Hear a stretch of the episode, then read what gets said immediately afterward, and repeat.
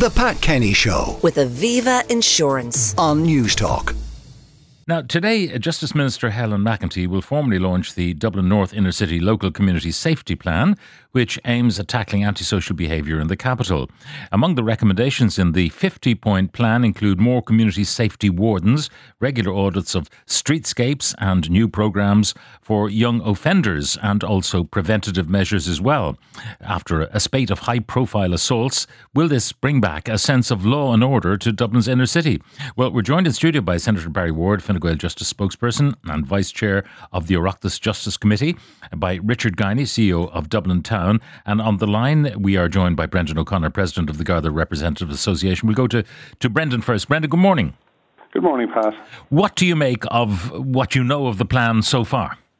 Well, from what we know of the plan, and we're relying on media reports, is, look, we will welcome anything that augments or supplements or enhances policing in anywhere in the country, and we would hope that that would be the case, and it does acknowledge the multi-agency requirement. But we would be very cautious of the notion of community safety wardens. We don't know what they are, and we would say there is no substitute for well-resourced, properly equipped and trained policing presence on the streets. So certainly we think that's what's missing, and we believe that this will not provide an alternative for what has been lost in relation to visibility and numbers within the North Inner City and particularly around the city centre.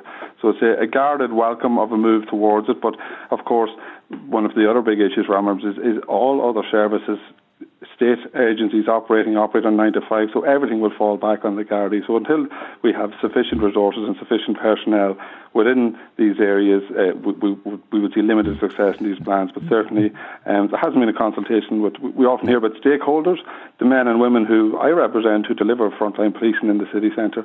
We don't get consulted on these things, and many members wake up this morning after hearing this, that the prospect of someone who perhaps has overtaken some of the responsibilities of Gardaí on, and again, no consultation and no information provided us. So that's, I suppose, indicative of the environment that we have found ourselves in recent times, and perhaps contributing to the sort of industrial relations issue problem and the sense of unease and disillusionment among our members, and in fact maybe a disconnect. But I say we haven't seen the reports in entirety, so we will reserve our position. And obviously the job description of the community warden would be quite important. I mean, they will not be carrying pepper spray. They will not have powers of arrest. So to get any of the jobs done that need to be done in dealing with the couriers or aggressive begging or whatever, they will always have to call on a guard, won't they? Exactly, and that's the experience internationally. And unfortunately, the government and Garda managers have sought other initiatives in the past, and we reserve the right to be cynical, but we would call it provide policing on the cheap. And we see people leaving the Garda Reserve in their droves. There's no appetite really for anybody to join up the Garda Reserve. So these initiatives and this pursuit of alternatives to proper policing have failed in the past, and we've no doubt they will fail in the future. Is this idea of the community wardens, is that a poor man's Garda Reserve? Well, that's, as I say, we have to reserve our position till we see the details, but certainly what has happened in the UK, that's what it is. And, as you say, if these people who are involved in antisocial behaviour and are willing to assault Gardaí, who have pepper spray and who have batons and have handcuffs, what hope for someone without that equipment or without that level of training who is going to be out there and be possibly an agent of the state? But again, I'm talking blind here. We haven't seen the details, but certainly we would urge caution in relation to any alternative for law enforcement than on Garda Síochána and properly trained sworn members in their uniforms, visible in communities. And we were in a position to provide good quality community policing in the North Inner City. Very successful initiatives like the late night football tournaments, engaging with communities, engaging with young people who are on the fringes and in danger of falling into committing offences. So, and as we see with the shortfall in numbers and even in the change in rosters in the coming weeks, we actually see that community policing units are under threat to have personnel reallocated to core response policing. So all these things, the initiatives that are in this report and the aspirations, the reality on the ground on how Garda Síochána has been managed and how resources have been allocated, there seems to be a slight contradiction. So, but as I say, we need to read the report in its entirety. But again, we reserve our position on it. There's no doubt that Garda visibility on the street is reassuring. I was in Dublin city centre 2 nights ago, and I was heading for a taxi rank on St. Stephen's Green, and I was reassured to see a whole group of Gardaí at the top of Grafton Street. I think the so-called paddy wagon, the public order unit might have been there as well, a van, you know, in the pedestrian area. Now, the Gardaí were dressed, they had kind of the combat boots and the trousers tucked into the boots and all of that, and I felt reassured. Now, they were eating ice cream cones. I don't begrudge them that, because they're entitled to their break, just as the public order units in Paris can have their Gauloise if they want to take a short break. But it was reassuring to see them there, even if they'd nothing to do, and if something happened in Temple Bar, they would be there in a jiffy. And that was reassuring, and you know, all sorts of people coming and going, and you could feel, you know, quite relaxed in that environment. So anyway, Brendan, it's a wait and see, devil in the detail. Absolutely, that's our position on the report from what we've heard to date. But certainly, we would see there is no alternative for proper policing, something that would complement policing, and additional services made available to support our members out of hours would be great. But unfortunately, our experience time and time again is that everything is left on the door of the Gardaí, and unfortunately, it's less Gardaí, not more Gardaí, and this initiative is light on detail. All right, Brendan, thank you very much for joining us. Brendan O'Connor, President of the Garda Representative Association. So, Senator Barry Ward, what is this? I mean, I'm looking at the plan and there is a lot of kind of ambition there. But, well, what will catch the public imagination are these wardens. Well, yeah, and the first thing to say about them is that they're not a substitute guards for guards. They can't be, and it's not intended that they will be. What will they do? Well, the idea is that you have people from the community who know the area, who know the people in the area, who will be available as an extra set of eyes and ears for the guards, to assist the guards, to feed information into the guards, to be a conduit for information, and to be a liaison with the guards as well. And you could certainly see a circumstance, for example, where somebody from the community who might have had dealings with the guards in the past might be much more comfortable speaking to a neighbour or somebody from their community than they would be going straight up to a guard who they don't know, or maybe who they've had dealings with in the past. So rather than pour cold water on this, I think this is actually a very clever initiative. It's a measure that involves the community in the very policing we're talking about. And, you know, I'm sorry to hear what Brendan said about you know, resources, because one of the whole reasons behind what Minister McEntee has done is about getting more guards on the street, which is why she secured money in the budget last year for more civilian staff to be in Garda stations to allow guards. No, but taking people out of community policing to put them onto the responsive front line. But that is, as I said, and the other thing this is secured in the budget last year was more Gardaí itself, and we will see over 800 new Gardaí being attested this year. She's also secured over 10 million euro for overtime for Gardaí in Dublin, for example, so that they can be out on the beat where they are needed. And the reality is... But I'm getting mixed messages here, Barry, because on the one hand, they're all saying, well, look at the stats, Dublin is safer than the media would like to have you believe, and yet we're piling in the resources, 10 million euros worth of overtime. Yeah, there are two issues though. There are two issues. First of all, you're right. Dublin is safe, statistically safe, but that's no comfort to somebody who's been the victim of crime, a business who's been the victim of shoplifting, an individual who's been assaulted or robbed or whatever it is. What's most important is that people feel safe. And that's what this is a response about. In the plan that was published by Ministers Donoghue and McEntee this morning, there are two strands really. One is about policing. It's about more visible policing. It's about more present policing. It's about more effective policing. But the other strand has to also be to work with the community. And that's what the community wardens are part of. But it's also about providing supports for communities that are historically disadvantaged. And it's not an accident that people from certain communities tend to come before the courts more often. It doesn't mean they're more criminal. It just means that they have been the victims of disadvantage and a situation where there are people in their community who drive them into criminality. And it's about addressing that at the very core. Some of the texts come in. I know areas in Dublin where it would not be a good idea to be seen to be someone who's passing information on to the Gardaí. Yeah.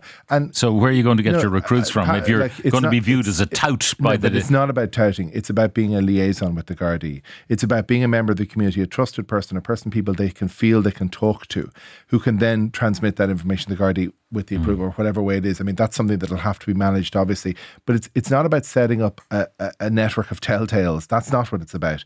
It's about a network of community conduits, community activists, people who know their neighbours, who can also talk to the Gardaí at an official level, not through a back channel, but an official level. But I mean, the idea of a warden is that they're actually out on the streets. Yeah. I mean, It appears the brief might be to help tourists find their way around the place, to spot people who are littering.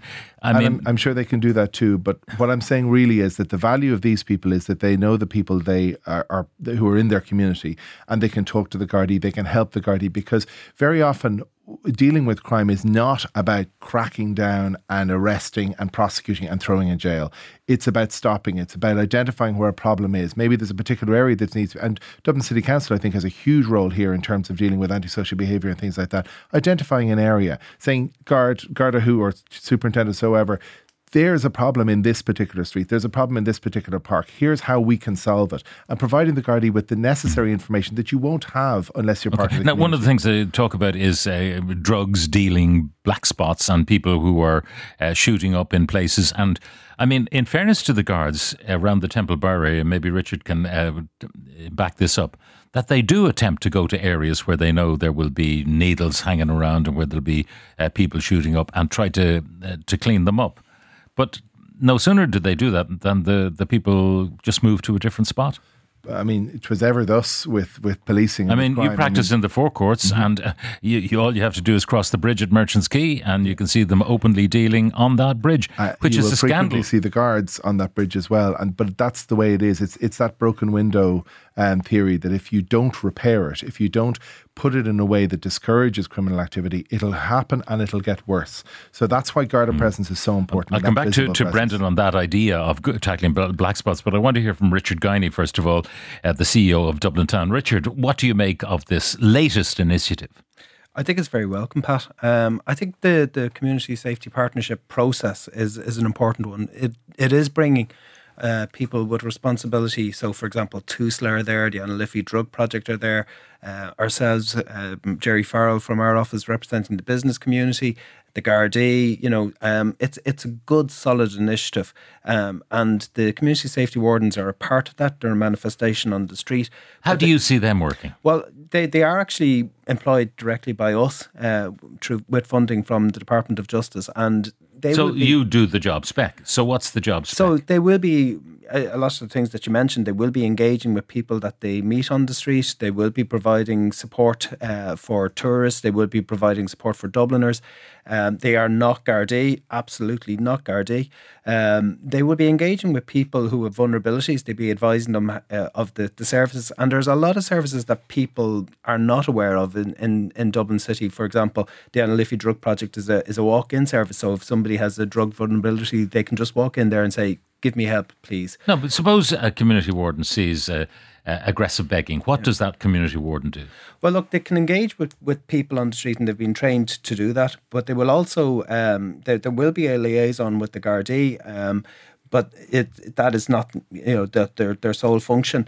They, as Barry was saying, even within the business community, sometimes people are more comfortable speaking to ourselves rather than the Gardaí directly, so we can get a picture of. But what's do they patrol? Yes, they will be on the streets. Okay, but it's a bit, if you don't mind me suggesting this, it's a bit like having a dog and having to bark yourself. No, in other words, you have a warden, but to get the bark, you have to call the Gardaí. The system has worked very well in Derry. We had an ambassador crew before the pandemic who would have done a lot of the same kind of functions. There are people in these in similar roles across the United States. They're not Gardaí. They have a very broad engagement with people on the street. So, it's either advising them of things they can do or, assisting them if they're lost or whatever it might be.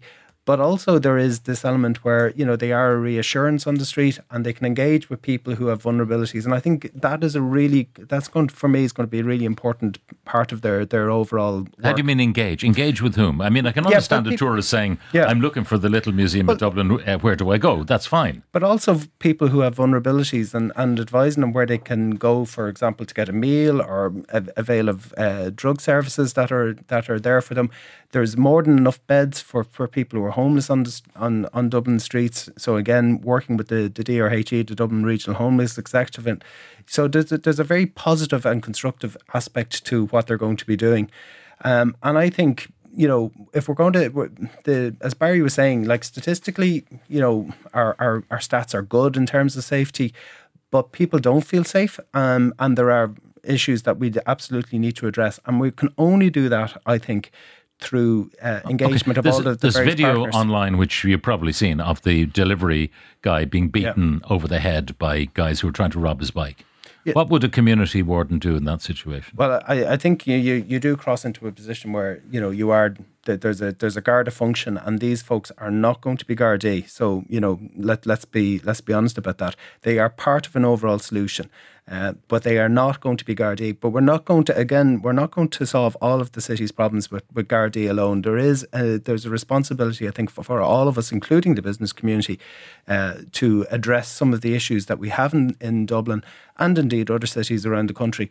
And you know, be very constructive in our engagement so that we, you know, we are sharing data, we are sharing our various supports so that we can help vulnerable people and the general public who are using Dublin City. Is that any clearer for you, Brendan? Brendan O'Connor, President of the Garda Representative Association, what they might be doing? Well, it is reassuring to know that no function that is currently carried out by the Gardaí would be outsourced to people who are employed by another service. But we can't get away from the conversation, and we understand that the issues that lead to poverty and crime and disadvantage are multi-agency.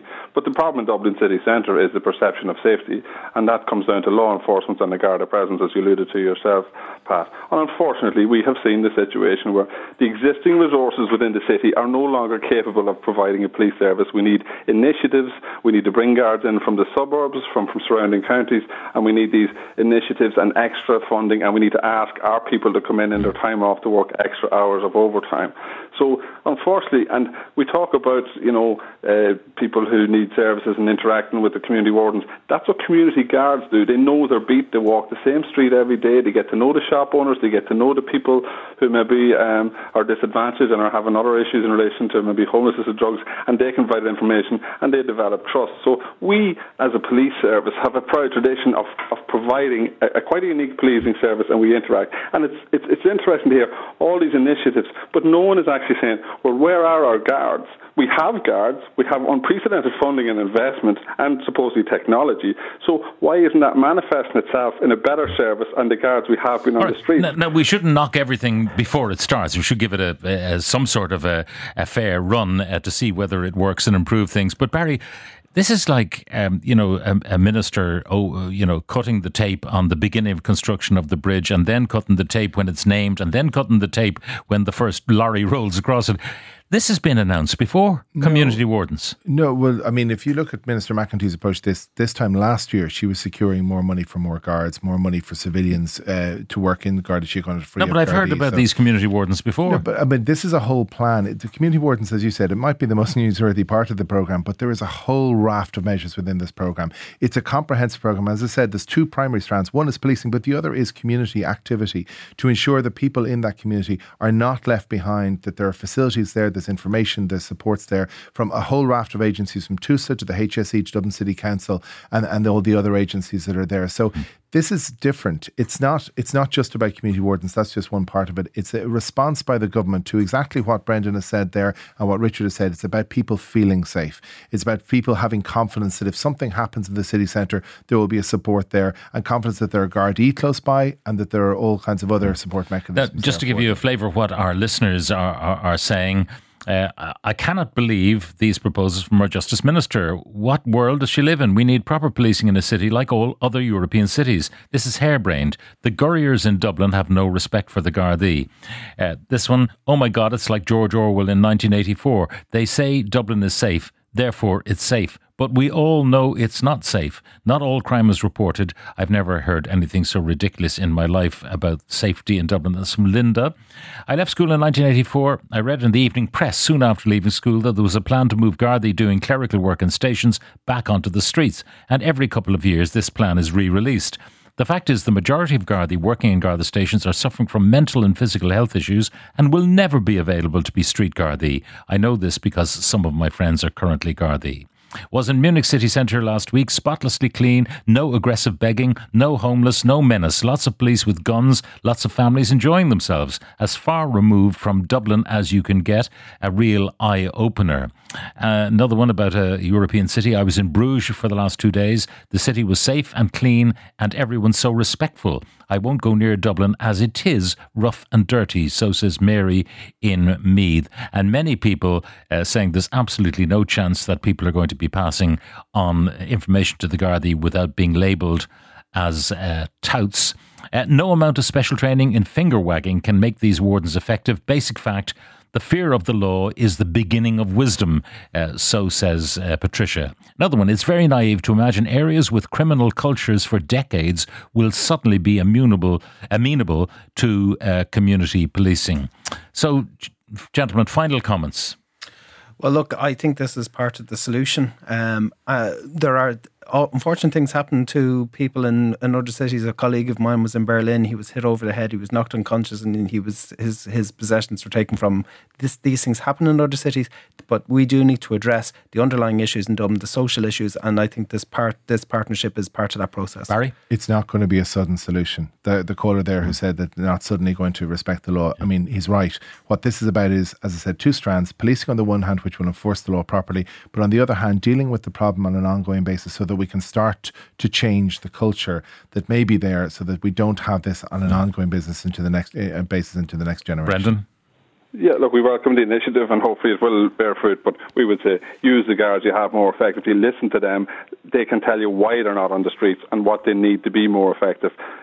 Garda management can need to engage with us, and we are the number one stakeholders. No one knows more about police in city centre than the women and men I represent, but unfortunately no one wants to listen to our voice, right, which is so ironic. All right, we leave it there. Thank you, one and all. The Pat Kenny Show with Aviva Insurance on News Talk.